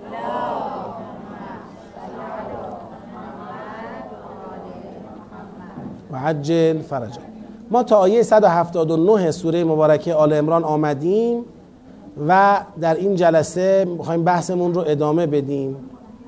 اگر یادتون باشه با من باشید. در آیه 178 خدا یک مطلبی فرمود. فرمود ولا یحسبن الذین کفروا انما نملی لهم خیر لانفسهم کافران گمان نکنن که بهشون مهلت میدیم براشون بهتره. انما نملی لهم لیزدادوا اثما و لهم عذاب مهین. ما به اینا مهلت میدیم تا گناه بیشتری انجام بدن و مستحق عذاب خار کننده بشوند. این آیه راجع به کیا بود؟ کافران این آیه کیا بودن؟ کافران این آیه همون الذین اشتروا الکفر بالایمان آیه 177 بودن. کافران اون آیه کیا بودن؟ همون الذین یسارعون فی الکفر آیه 176 بودن. اینا کیا بودن؟ اینا همونایی بودن که در سازماندهی مجددی که پیغمبر می‌خواست انجام بده در احد بعد از تحمل اون قرح و اون زخم سازماندهی مجددی که پیغمبر می‌خواست انجام بده اینا تو این سازماندهی مجدد حاضر به حضور نشدند. و خدا به پیغمبر فرمود لا یحزن کالذین یسارعون فی الکفر. اینو اگر شما برید بالاتر بالاترش این بود که بله ولا تحسبن الذین قتلوا فی سبیل الله اموات. دیگه حالا من بالاتر نرم چون طول می‌کشه. به هر حال اینا اون کافرانی بودن که حاضر به حضور در سازماندهی مجدد احد لشکر نشدن. خدا فرمود اینا گمان نکنن بهشون مهلت میدیم به نفعشونه. نه این مهلتی که به اینا میدیم برای اینه که بیشتر مستحق عذاب بشوند. و بعد خدا فرمود که در آیه 179 فرمود که البته ما هم سنتمون این نیست که اجازه بدیم مؤمنین همینجوری خبیس و طیب قراقاتی بیان جلو. یعنی خواست به ما برسونه. اینایی که نیامدن در حقیقت تو این ابتلاع تشخیص خبیس و طیب مردود شدن جزء خبیس ها رده بندی شدن. خیلی خوب. حالا در آیه 180 میفرماید یه بار دیگه ولا یحسبن الذین یبخلون این الذین یبخلون همون الذین کفروی قبلی هن. یعنی اینا کافرن. چرا؟ چون بخیلن. کافرن چون حاضر به این نیستن که از جان و مالشون برای راه خدا بگذرن. سوره حدید. ولا يحسبن الذين يبخلون بما آتاهم الله من فضله هو خیرا لهم. کسانی که بخل ورزیدند نسبت به اون چه خدا از فضل خودش به اونها داده است. آتاهم الله من فضله. ما آتاهم الله من فضله. آنچه الله از فضل خودش به اونها داده یعنی مثلا ثروتی که به اونها داده. جان رو هم می‌تونیم توش در نظر بگیریم. ولی چون بحث جان قبلا آمده بیشتر این تمرکز پیدا می‌کنه رو بحث چی؟ مال ثروت. اینا اون کسانی هن که یعنی یک بخش از حضور در سازماندهی مجدد پیغمبر حضور با جان است یک بخشش حضور با مال است دیگه. بالاخره این لشکری که می‌خواد حضرت سازماندهی مجدد بکنه و بره به جنگ کفار پولم می‌خواد سلاح هم می‌خواد اسبم می‌خواد تغذیه هم می‌خواد پشت صحنش هم احتیاج به حمایت داره. نمیشه جنگ را بدون مال بدون پول مدیریت کرد که. حالا یه عده اینجا باید حضور پیدا کنن یه عده باید خرج کنن. باید خرج کنن. می‌فهمد ولا یحسبن الذین یبخلون بما آتاهم الله من فضله هو خیرا لهم. اینایی که بخل میورزن و حاضر نیستن از اموال خودشون در راه خدا استفاده بکنن خیال نکنن این براشون بهتره. با خودش نگه خب الحمدلله من اینجا پولم تونستم حفظ کنم نگه دارم و چیزی از این پول رو یا از این مال رو در اختیار جبهه اسلام قرار ندهم. بل هو شر لهم. برعکس بخلی که ورزیدند براشون شر بدتره. چرا؟ سیطوقون ما بخلو بهی یوم القیامه. روز قیامه ما روز قیامت ما بخلو بهی. یعنی اون مالی را که بخل ورزیدن و ندادن در راه خدا روز قیامت سیطوقون. از گردناشون آویخته میشه توق گردنشون میشه وبال گردنشون میشه اون مال. بعد خدا میگه ولله میراث السماوات والارض. البته ندیدم بالاخره بالاخره میمیرید و تهش همه میمونه برای کی؟ یعنی خدا خودش مالکه دیگه. یعنی الان شما خیال می‌کنی اگر این مال را در راه خدا ندادی نگه داشتی دیگه موند برات. خب تا کی؟ حالا چند روز هم ازش استفاده می‌کنی؟ بالاخره یه روز بعد ازش چیکار کنی؟ دل بکنی مفارقت حاصل میشه. ولله میراث السماوات والارض. والله به ما تعملون خبیر. دقت کنید. این بخل به ما آتاهم الله من فضله اختصاص به مال نداره ها. این مال و جانه. ما در سوره حدید و در سوره فتح و اینا اینا رو توضیح دادیم. این مال و جانه. چرا بنده اینجا بیشتر تمرکز کردم رو مال؟ چون اصل حضور تو میدان رو تو بحثای قبلی خدا مطرح کرد. اصل اینکه حاضر بشن بیان پای دستور پیغمبر دو مرتبه تو لشکر قرار بگیرن این مطرح شد. برای همین میگم این بیشتر اینجا نظر به چی داره؟ نظر به مال داره. با اینکه آیه مطلقه آیه شامل مال و جان هر دو هست اما بیشتر مصداق مورد نظر از این مبحث اینجا مبحث مالیه. بعد میفرماید لقد سمع الله قول الذين قالوا ان الله فقیر و نحن اغنیا. سنكتب ما قالوا و قتلهم الانبیاء بغیر حق و نقول ذوقوا عذاب الحریق. ذلك بما قدمت ایدیکم و ان الله ليس بظلام للعبید. الذين قالوا ان الله عهد الینا الله نؤمن لرسول حتى یأتینا به قربان تأکله النار. قل قد جاءكم رسل من قبلی بالبینات و بالذی قلتم فلما قتلتموهم ان کنتم صادقین فان کذبوک فقط کذب رسل من قبلک ببینید اینجا پای کیا باز شد؟ پای کیا باز شد؟ پای اهل کتاب باز شد. بله پای اهل کتاب باز شد. دقت کنید. الان پیغمبر دارد لشکر رو چه می‌کند؟ سازماندهی مجدد. نیرو می‌خواد پولم می‌خواد. هم آدم می‌خواد هم منابع مالی لازم داره. تو این سازماندهی مجدد یه عده شدن یسارعون فل کفر که رفتن به سمت کفر و حاضر به حضور در این میدان نیستن. یه دم شدن یبخلون به ما آتاهم الله من فضله. حالا این آیه لقد سمع الله قول الذین می‌خواد بگه می‌دونید این جریان در داخل مسلمون ها از کجا داره آب می‌خوره؟ خدا شنید. یعنی یک تبلیغی داره تو جامعه میشه از طرف اهل کتابی که کفر ورزیدن. ایاتون باشه ما تا کجاها تو سوره آل امران سر کارمون با کیا بود؟ با اهل کتاب بود که دو طایفه رو خدا جدا کرد. طایفه کافر طایفه مؤمن اونایی که حاضر به ایمان هستن اونایی که نیستن. کلی بحثا راجع به اینا داشتیم. ایاتون باشه اوائل سوره هم همین بحثا بود محکم متشابهی که اونجا بود و اینکه الذین کفرویی که پیغمبر رو قبول نکردن چه نسبتی با متشابهات داشتن؟ یعنی اونایی که دنبال این بودن از اول مردم تابع پیغمبر نشوند. یک جریان اینطوری از اهل کتاب رو ما در سوره آل عمران داشتیم که انشاءالله ما در طبقه بندی نهایی دسته بندی نهایی اینا رو تفکیک به تفکیک باز می‌کنیم. الان داریم آیه ها رو می‌فهمیم. دور اول هستیم یه لحظه. دور اول فهم آیات. این جریان الان اینجا یک بار دیگه سر کلشون پیدا شد. یعنی در این سازماندهی مجدد پیغمبر یکی از بلندگوهایی که داره کار می‌کنه تا مسلمونان نیان دو مرتبه در لشکر پیغمبر حاضر بشن.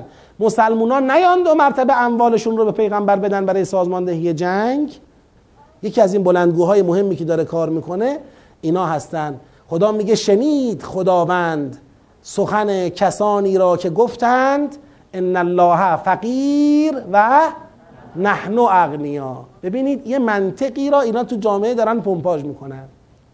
اون منطق چیه؟ اون منطق اینه که اگر امروز شماها مال و جانتون رو بردید فقر خدا را برطرف کردید یه کاری جلو میره. اگر شما نکنید این کار را از دست خدا هم کاری بر یعنی اینا رسما با خدا به رقابت تقابلی بر پرداختن.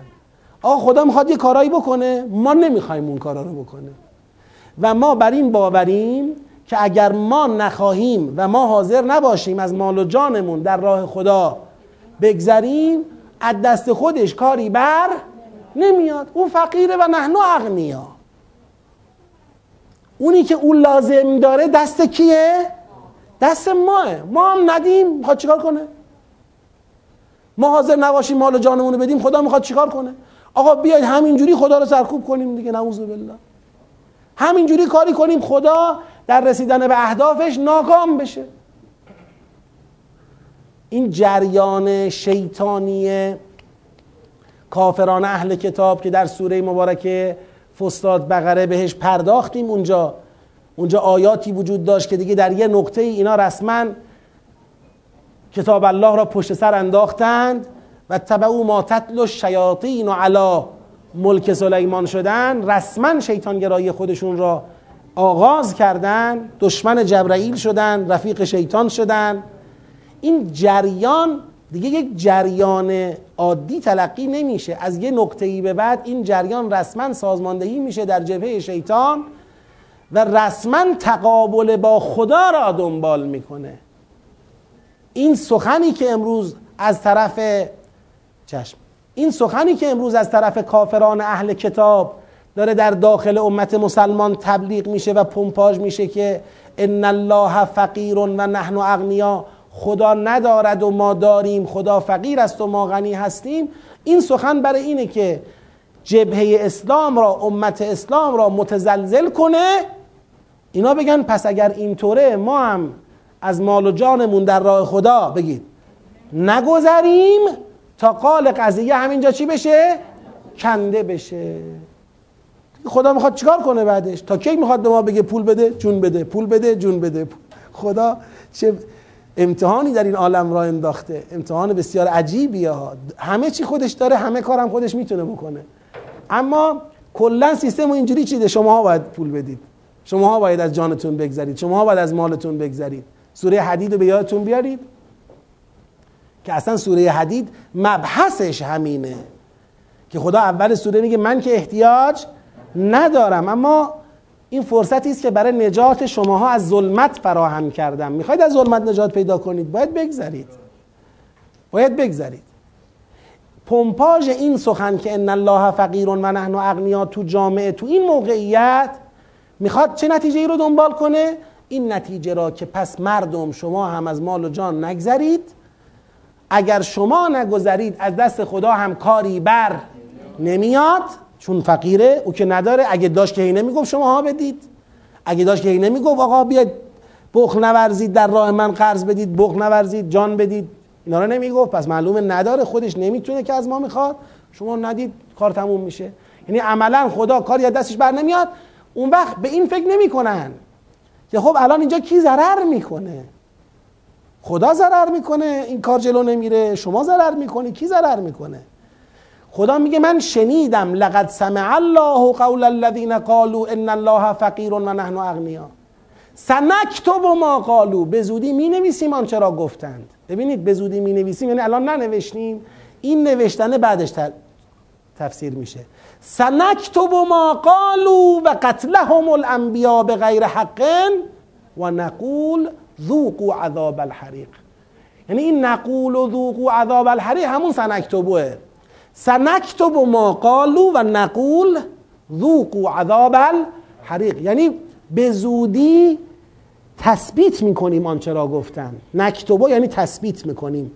به زودی تثبیت می‌کنیم آنچه را گفتن با نوشتن. این نوشتن خداست. این نوشتن حرف رو کاغذ نیست. این نوشتن تو عالمه. به زودی می نویسیم این مطلبی را که گفتن تو این عالم. چجوری؟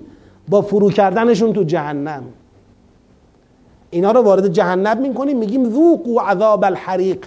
بچشید عذاب سوختن را. خب اینجا چرا گفت و قتلهم الانبیا؟ ببین سنکتب ما قالو ما قالو چی بود؟ ان الله فقیر و نحن اغنیا. خدا میگه به زودی ان الله فقیر و نحن اغنیای اینها را با وارد کردنشون به جهنم می نویسیم این یک. و قتلهم الانبیا را هم می نویسیم ببینید این قتلهم الانبیا خیلی مطلبه. باز برگردیم به اوائل سوره.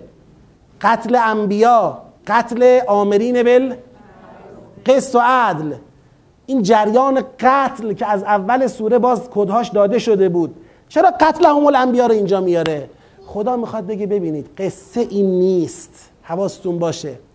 قصه این نیست که پیغمبر را کمک کنیم یا کمک نکنیم. مال و جانمون را پیش پیغمبر ببریم یا نبریم؟ که شما خیال کنی اگر نبردی فقط نبردی فقط کمک نکردی وایسادی بیطرف موندی.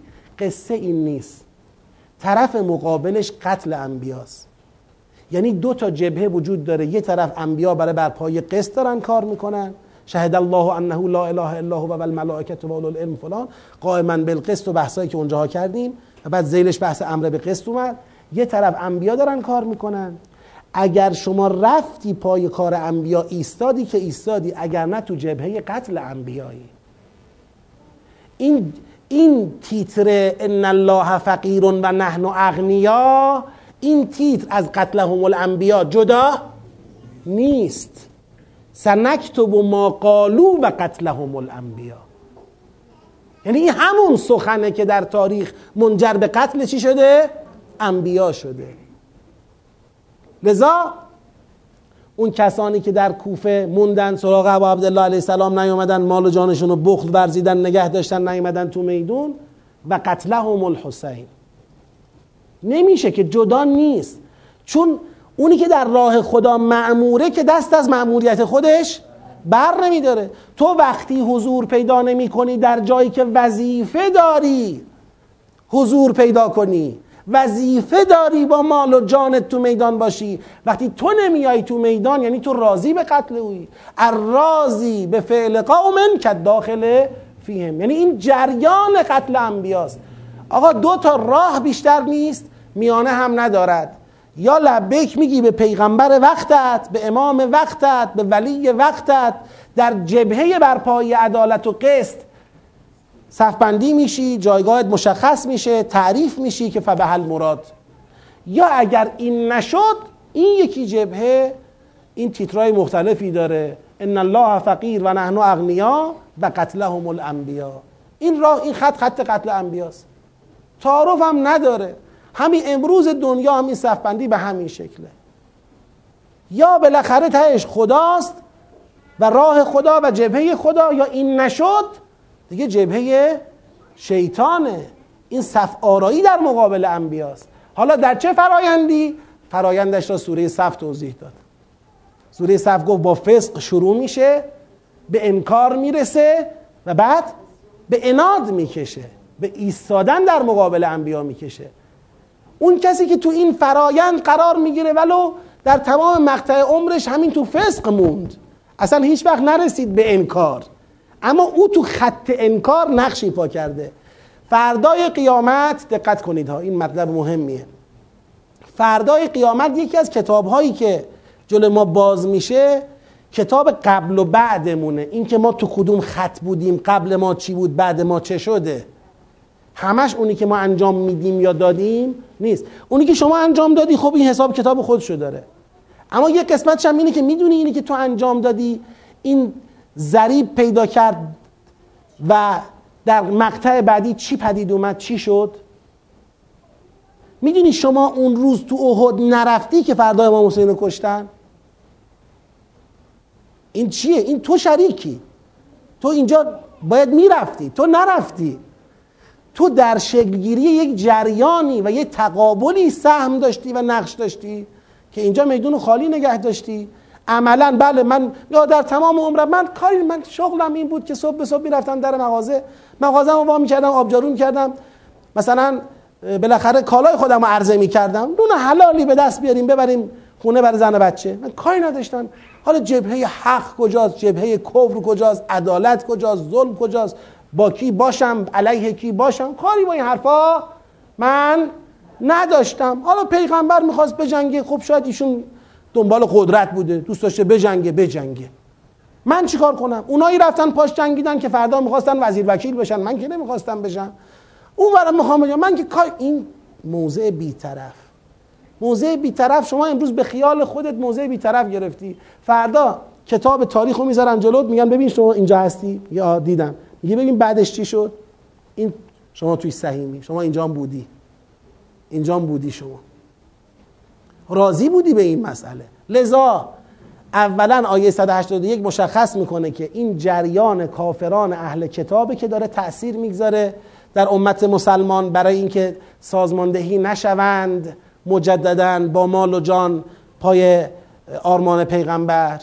و ثانیا داره مشخص می‌کنه که عاقبت این بلندگو بدانید مردم اینا میرن تو جهنم و این همون خط قتل انبیاست. خط ان الله فقیر و نحن اغنیا خط قتل انبیاست. شما از این خط تأثیر نپذیرید. بفرمایید. بله. ببینید. بله. سوال رو من تکرار می‌کنم. سوره آل امران و سوره فستات هر کدومشون از یک زاویه دارن به اهل کتاب نگاه می‌کنن. بیشتر تمرکز شخصیتی و مصداقی اهل کتاب سوره فستاد یهوده.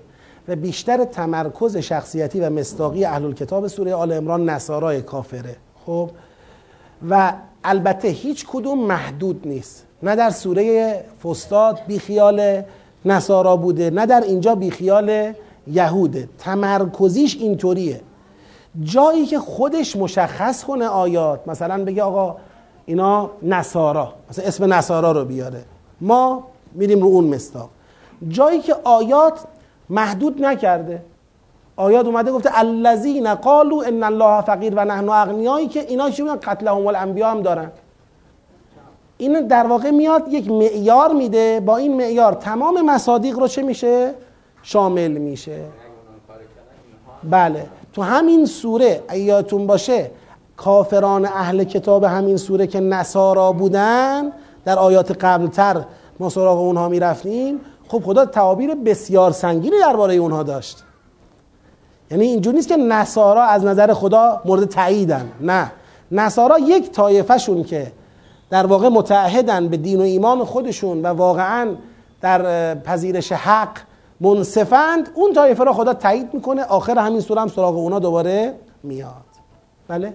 نه دیگه. عرض کردم اگر یهود گفته است ید الله مغلوله یعنی هیچ نصارایی نگفته ان الله فقیر و نحن اغنیا. ربطی نداره یعنی اینا مانعت الجمع نیستن که. اون گفته اینم گفته. من می‌خوام بگم محدودش نکنید به یهود. بله ممکنه مستاق رو زمینش همون روزم یهود بوده. ولی آیه نیومده بگه یهود. یه بار آیه میگه یهود میگه نصارا. خب میگیم آیه گفته. آیه اومده حرف رو مطرح کرده. حالا این حرف رو اگر اون روز یهود گفته یهود. نصارا گفته نصارا. شما سوالتون چی بود؟ بله. ببینید انگیزه اینطوریه. نگاه کنید الان یک جماعتی رو در نظر بگیرید که از تحریم و از جنگ و از سرشاخ شدن با به قول بعضیایی که مشکل دارن از سرشاخ شدن با دنیا و دنیا نیست حالا میگن دنیا. از سرشاخ شدن دیگه خستن. یعنی رسما الان من نه در جاهای دوردست اطراف خودمونم پیدا میشه. مثلا دیگه الان فرض کنید ما به نقطه‌ای رسیدیم جنگ اقتصادی به نقطه‌ای رسیده که واقعا کمرشکن شده. طبقاتی از مردم واقعا تو فشاری هستن که حالا غیر قابل تحمل دیگه براشون. امکان حفظ سبد حد اقلی کالا و امکانات تو زندگیشون براشون فراهم نیست. خب یه ذره ایمانه ضعیف باشه قشنگ برمیگرده این جمله رو بهت میگه. میگه آقا ما نخواستیم. ما نخواهیم کیو ببینیم؟ نخواهیم حکومت اسلامی داشته باشیم؟ نخواهیم حکومت خدا داشته باشیم؟ کیو ببینیم؟ بابا ولمون کنید. بذارید زندگیمون رو بکنیم. این حرف کجا داره در میاد؟ این حرف چیه؟ اینو ترجمه کن شما. یعنی آقا خدا نتونست ولش کن. دیگه بذار لاقل خودمون تکلیفمون رو با خودمون بدونیم. الان چل ساله دارید میگید مرگ بر آمریکا و با آمریکا دارید فر میرید و نمی‌دونم هی مشکل براتون درست می‌کنه. یک بار تمومش کنیم بره پی کارش. این قائله رو بکنیم دیگه ریشش رو بکنیم تموم بشه. الان دو مرتبه تو احد شکست خوردیم این همه کشته دادیم این همه خسارت دیدیم. دو مرتبه آقا وایساده میگه که بیاد جمع بشید پول بیارید مال بیارید جام بیارید می‌خوایم دو مرتبه بریم بجنگیم. شاید هم تازه هممون چی بشیم؟ کشته بشیم. شاید هم پیروز بشیم. معلوم نیست. آخه این چه کاریه؟ ما نخواهیم کیو ببینیم؟ خدا نمی‌تونه من چه کار کنم؟ آه. این از کجا داره آب می‌خوره؟ یعنی از یه جایی القا می‌شود. غیر از اینکه ما داخل خودمون به خاطر تحمل شکستی که داشتیم زمینه شو داریم از یه جایی هم القا می‌شود که بابا اگر شماها بیشتر از این نرید تو میدون پیغمبرتون کاری دیگه از دست خدا بر نمیاد. عملا چی میشه؟ عملا این اختلاف و این دعواهایی که ما با هم داریم دیگه عملا تموم میشه. یعنی می‌رسیم به همون مصالحه و مسالمه ای که قرار بدون خدا بین ما برقرار بشه. چیزی که اینا برای ما کردنش آرمان. در همین دنیای امروز هم برای ما آرمان شده. که آقا تا کی می‌خواید بگید جنگ؟ تا کی می‌خواید دعوا کنید؟ تا کی می‌خواید سر خدا با دنیا دعوا کنید مثلا؟ بیاید تمومش کنیم. برای همین عرض کردم جریان شیطانگرای صهیونیستی و حالا بگیم حتی از بین صهیونیست مسیحی هم توش هست. جریان شیطانگرایی که از کی درست شد؟ از صدر تاریخ درست شد. اونجایی که دیگه حق مسئله براشون روشن شد و انکار کردن. یعنی فهمیدن ایشون پیغمبره ولی انکارش کردن. و رسما اسناد خودشون را اسناد کتاب های خودشون را کتمان کردن و چیز دیگه با دست نوشتن به جای کتاب الله عرضه کردن. نبذ فریق من الذین اوتوا الکتاب کتاب الله وراء ظهورهم. بعد میگه وتبع و ماتد و شیاطین علی ملک سلیمان. یعنی دیگه اینا عبایی از این ندارن تو خودشون تو اون هسته های مرکزی خودشون. عبایی از این ندارن که رسما خود را مقابل کی بدانند؟ خدا بدانند. اصلا با خدا در درگیرین. منتها حتی خود جنیان شما سوره جن رو نگاه بکنید. سوره جن وقتی که جنیان رفتن در آسمان رسد کردند و چه و چه بعد اومدن بالاخره یک عدهشون مؤمن شدن یک عده دیگری که ایمان نیاوردند فرقشون با اون گروه اول چه بود؟ گروه اول میگن که ما فهمیدیم که از دست خدا نمی‌شود فرار کرد و خدا را هم نمی‌شود عاجز کرد. ولن نعجزه هربا ما فهمیدیم با خدا نمیشه طرف شد. پس اون گروهی که رفتند و ایمان نیاوردن اونا چی فکر کردن؟ اونا فکر کردن با خدا میشه جنگید. اصلا کل جریان شیطانگرایی عالم ارادهش و هدفش جنگ با خداست. خدا نعوذ بالله در اون منطق در اون مکتب خدا مثل یک شاه مثلا دیکتاتوری تلقی میشه. یه شاه دیکتاتوریه که می‌خواد اون چرا خودش می‌خواهد به بشر چه کند؟ تحمیل کند. و برای اینکه خدا را در این ارادش ناکام کنیم ما باید سفارایی متناسب با خودمون رو داشته باشیم. یعنی جنگ انسان و خدا جنگی است که در تحریفات کتاب کتاب های آسمانی انجیل و تورات به وضوح وجود داره. اولین سفری که در عهدین وجود داره اولین سوره که در عهدین وجود داره اینه. میگه خدا آدم را مانند یکی از خدایان آفرید. این ببینید اصلا شرک را همینجا پایگذاری می‌کنن. خدا و خدا آدم را مانند یکی از خدایان آفرید و او را در بهشت سکنا داد و او را از دست زدن به درخت علم منع کرد. درخت علم یعنی اون درختی که آدم نباید بهش دست می‌زد درخت علم بود. و خدا بهش گفت به این دست نزن. آدم بالاخره مثلا شیطان اومد گول زد چیکار کرد؟ رفت به درخت علم دست زد و فهمید خلاصه چه خبره. و خدا ترسید که مبادا او به درخت حیات هم دست پیدا کند. و برای اینکه دست او به درخت حیات نرسد او را از بهشت اخراج کرد. حالا چرا خدا ترسید؟ ترسید که به درخت حیات دست پیدا کند و یکی از خدایان شود. خب اصلا این اساسی که چیدن اساس جنگ با خداست. این یعنی از اولش مسئله اینه که خدا می‌خواد بر ما یه چیزی را تحمیل کنه ولی ما فهمیدیم و نباید زیر بار بریم. ما نباید زیر بار بریم. چرا زیر بار بریم؟ اون نقطه ای که اینا فهمیدن قرآن حق است و رو حق پا گذاشتن دیگه این جریان اساسش با شیطانگرایی گره خورد.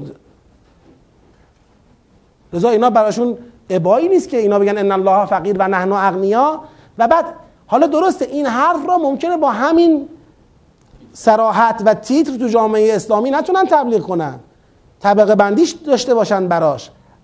برای خواستش یه جور برای عوامش یه جور تبلیغ بکنن. اما حرف اینه که خدا میگه سنکت و ما قالو و قتلهم الانبیا. اینا همیشه رو همین منطق پیغمبر کشی کردن. به غیر حق. و نقول ذوقوا عذاب نه. ببینید اصلا که قتل انبیا فقط یهود انجام داده کل بنی اسرائیل یه قومن. یه جایی رسیده آخرین پیغمبرشون حضرت عیسی علیه السلام بوده. یه عده قبولش کردن یه عده قبولش اینا که قبولش کردن از همون قومی بودن که انبیا رو کشتن در طول تاریخ. ولی که اینایی که قبول کردن اینجا راه درستی رو رفتن آیا ممکنه امروز دو مرتبه خطا کنن یا نه؟ بله دیگه. لذا اگر امروز تو نصارا کسی پیدا شد که با پیغمبر اکرم سفارایی کرد این ملحق میشه به همون خط قتل انبیا. تموم یهود و نصارا دو قوم یا دو طایفه از هم جدا که نیستن. نصارا این تیکه الحاقیه یهودن. یعنی این نصارا همون یهودیایی هستن که حضرت عیسی را قبول کردن. یهودیا اون یهودیایی هستن که حضرت عیسی را قبول نکردن. حالا همینایی که حضرت عیسی علیه السلام را قبول کردن از بین یهودیا همینا در آینده امروز در عهد اسلام اگر در مقابل پیغمبر قرار بگیرن اینا ملحقن به همون خط یهود قبل خودشون. فرقی نمی‌کنه. مگر در انکار پیغمبر یا انکار حضرت عیسی چه فرقی هست؟ بله؟ نه سوا نه. یه قومی می‌دونن که بر اون عهد پابرجا موندن و مثلا نصارا تخلف کرده. قالت الیهود و لیست النصارا علی شیء. چه اینکه نصارا هم همین فکر راجع یهود دارن و قالت النصارا لیست الیهود علی شیء. ولی همه بنی اسرائیل دیگه. همه فرزندان حضرت یعقوب علیه السلام و با این توضیحی که دادم رفع شبهه میشه. احتیاجی به تخصیص دادن این آیه به یهود نداریم. چرا که هم عملا هم قولا تو قرآن کریم کافران اهل کتاب اعمند از یهود و نصارا. بله البته در مقایسه جمعیت یهود با جمعیت نصارا نصارا امید به جذبشون بیشتره. راجع به یهود کمتره. نصارا چرا امید به جذبشون بیشتره؟ چون به هر حال یه پله از یهود به اسلام نزدیکترن. یه پله نزدیکترن. حضرت عیسی را قبول کردن. اما یهود عیسی را هنوز قبول نکردن تا چه رسد به پیغمبر ما. الذين قالوا ذلك بما قدمت ایدیهم و ان الله لیس بظلام للعبید. اینکه ما اینا رو وارد جهنم می‌کنیم میگیم ذوق و عذاب الحریق. چرا؟ میگه ذالک به ما قدمت ایدیکم. این به خاطر آن چیزهایی که دستهای شما پیش فرستاد. و ان الله لیس بظلام للعبید. و این ظلمی از جانب خدا به بندگان نیست. یعنی این عذاب جهنم محصول عمل کرده خودتونه. الذین قالوا میگه اینا کسانی هستند که گفتند ان الله عهد الینا الله نؤمن لرسول حتی یعتینا به قربان تأکله النار. اینا یک چیزی درست کردن در کتابهای خودشون مدعی شدن که بله خداوند از ما عهد گرفته که ما به هیچ پیغمبری ایمان نیاوریم مگر اینکه اون پیغمبر برای ما یه قربانی بیاورد که تأکل النار که اون قربان را آتش بخورد. جریان در واقع قربانی آوردنی که مورد قبول کی واقع بشه؟ خدا واقع بشه. اگه یادتون باشه بین حابیل و قابیل همچین جریانی بود که هر کدومشون یک قربانی بیارن این قربانها رو ببرن در پیشگاه خدا اون قربانی را که آتش بگیرد و بسوزد یعنی خدا اون رو چکار کرد؟ قبول کرد. یه همچین جریانی نقل شده در تاریخ و بعد اینا میگن که بله این یه عهدیه که خدا از ما گرفته که ما از هیچ به هیچ رسولی ایمان نیاریم مگر اینکه اون رسول یه قربانی بیاره که ما اون قربانی را ببریم مثلا در یک جای قرار بدیم بگیم خدایا اگر این پیغمبر راست میگه این رو بپذیر از او. چجوری میپذیرد؟ با سوزوندنش. مثلا خدا اونو آتیش می‌زنه میسوزونه خاکسترش می‌کنه و یعنی این پیغمبر حقه. میگه اینا یه همچین حرفی می‌زنن. قل پیغمبر بگو بشون قد جاءکم رسل من قبلی قبل از من پیغمبرانی برای شما آمد. بالبینات و بالذی قلتم. هم دلایل روشن آورد انواع معجزات آورد. هم همین قربانی رو که شما میگفتیدم آورد. فلما قتلتموهم ان کنتم صادقین. و چرا اونا را کشتید اگر راست میگید؟ دیگه معلوم شده که مسئله قربان خدا قبلا سر قربان حجت را با شما چه کرده؟ تمام کرده. مسئله قربان مسئله اصلی شما نیست. شما بی خود سر قربان بهانه نیارید. مشکل شما درباره رسول و انبیا با چیز دیگریه. و اون همون اراده برپایی قسط و عدل. جانم. تمام پیغمبرانی که برای بنی اسرائیل می آمدن همشون رو می کشتن قتل انبیا را که در آیه قبل اشاره کرد می‌خواد بگه آقا اینا فقط مشکل با پیغمبر ندارن. در تاریخ خودشون با هر پیغمبری هم که آمده مشکل پیدا کردن و اونا را کشتن. پیغمبران بنی اسرائیل. یعنی اینا در این حرف صدق ندارن. اینکه ان الله عهد الینا الله نؤمن لرسول همچین عهدی وجود نداره. در یه مقطعی شما همچین چیزی خواستید در یه مقطعی از پیغمبرانی همچین چیزی خواستید. اینم آورده شده. به اونم اعتنا نکردید. حالا همون چیزی که شما خواستید خدا داده و شما به اون اعتنا نکردید را بستید به خدا که او از ما عهد گرفته که تا این کار رو نکردید تا یه قربانی نیاورده که آتیش اونو بخوره بهش ایمان نیارید. الان شاهد حقانیت پیغمبر گوسفندیه که بکشه بیاره بذاره جلوی شما آتیش بگیره یا قرآنیه که آورده. این بهانه بهانه بیخودیه. در یه مقطعی شما خواستید خدام داده. اما اینکه این عهد الهیه. لذا میگه ان کنتم صادقین. یعنی شما راستگو نیستی در این ادعایی که مطرح می‌کنید. این یه بهانه است. دارید میارید که شانه از زیر بار ایمان به پیغمبر خالی کنید. فان کذبوک. پس اگر تو را تکذیب کردن ای رسول ما فقط کذب رسول من قبل قبل از تو هم پیغمبرانی. و رسولانی تکذیب شدند. جاءوا بالبینات و زبور و الکتاب المنیر پیغمبرانی که هر یکیشون بینات داشته. زبور پندها و نصیحت هایی داشته. بینات بیشتر اعتقادی زبور بیشتر اخلاقی. و کتاب المنیر و کتاب شریعت داشته یعنی کتاب فقهی داشتن. اینا در پیغمبرانی که با دلایل روشن آمدن. با پندهای اخلاقی و مواعظ آمدند با کتاب روشنگر و نورانی نورافشان آمدند. اینا تکذیب شدن تو هم در همین راستا تکذیب می‌شوی. کل نفس زائقت الموت. ولی بالاخره این جریان با مرگ مرگ هر انسانی. همه خواهند مرد همه مرگ را میچشند. و انما توفون اجورکم یوم القیامه و در روز قیامت بی کم و کاست همه اجر خودشون را دریافت خواهند کرد. هر کس تو این دنیا هر چه کاشته همون رو درو خواهد کرد. فمن زحزح عن النار و ادخل الجنه هر کس از آتش دور نگه داشته شود و داخل بهشت شود فقط فازه این به فوز و رستگاری رسیده. و مل حیات الدنیا الا متاع الغرور. نشون میده که پس اون چه داره اینها را از این فوز و از این نجات جدا می‌کنه حیات دنیا زندگی دنیاست. دنیا گراییه که داره اینا رو بدبخت می‌کنه. خوب دقت کنید یه لحظه. با من باشید. ببینید اینجا خدا به پیغمبر میفرماید که لا تحسبن الذين يفرحون بما اتوا ويحبون ان يحمدوا ما لم يفعلوا فلا تحسبنهم به مفازتن این مفازتن من العذاب. این فقط فازه اونجا با این مفازه در ارتباطه. اینو داشته باشید تا برگردم اینجا. می‌خواد بگه به هر حال همه میمیرند همه اجر خودشون رو در روز قیامت بی و کاست دریافت می‌کنن و کسانی که از آتش دور نگه داشته شوند و داخل بهشت بشوند اینها به فوز می‌رسند. و اون چه مانع این فوز است دلبستگی به حیات دنیاست. دنیا متاع الغرور است ابزار فریب است. فریب دنیا را می‌خورند و از دست از رسیدن به این فوز چه میمونند محروم میمانند.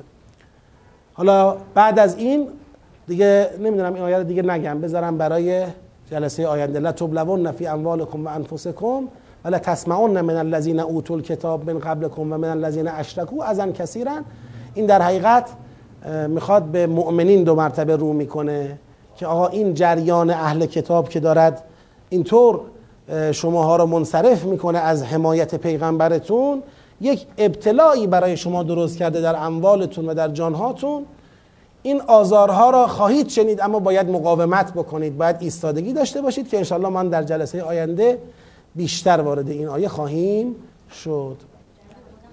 بله؟ بله بله بله. ان تصبروا و تتقوا فان ذلک من عزم الامور. همینطور و از اخذ الله میثاق الذین اوتوا الکتاب. یعنی اینجا مباحث این آیات مقاوم سازی مؤمنان در مقابل تبلیغات تهاجم فرهنگی و حجمه است که کافران ترتیب دادن. تا این جریان ایمانی زخم خورده دو مرتبه سازماندهی نشود. خب بله بحثای امروز تمام. در خدمتتون هستم. جهت تعجیل در فرج امام زمان علیه السلام. شادی قلب نازنین اون حضرت و سلامتی وجود مقدسشون. و برای اینکه مشمول ادعیه زاکیه امام زمان علیه السلام قرار بگیریم و بهرهمند از شفاعت مقبوله حضرت امام جواد علیه السلام باشیم اجماعا صلواتی ختم بفرماییم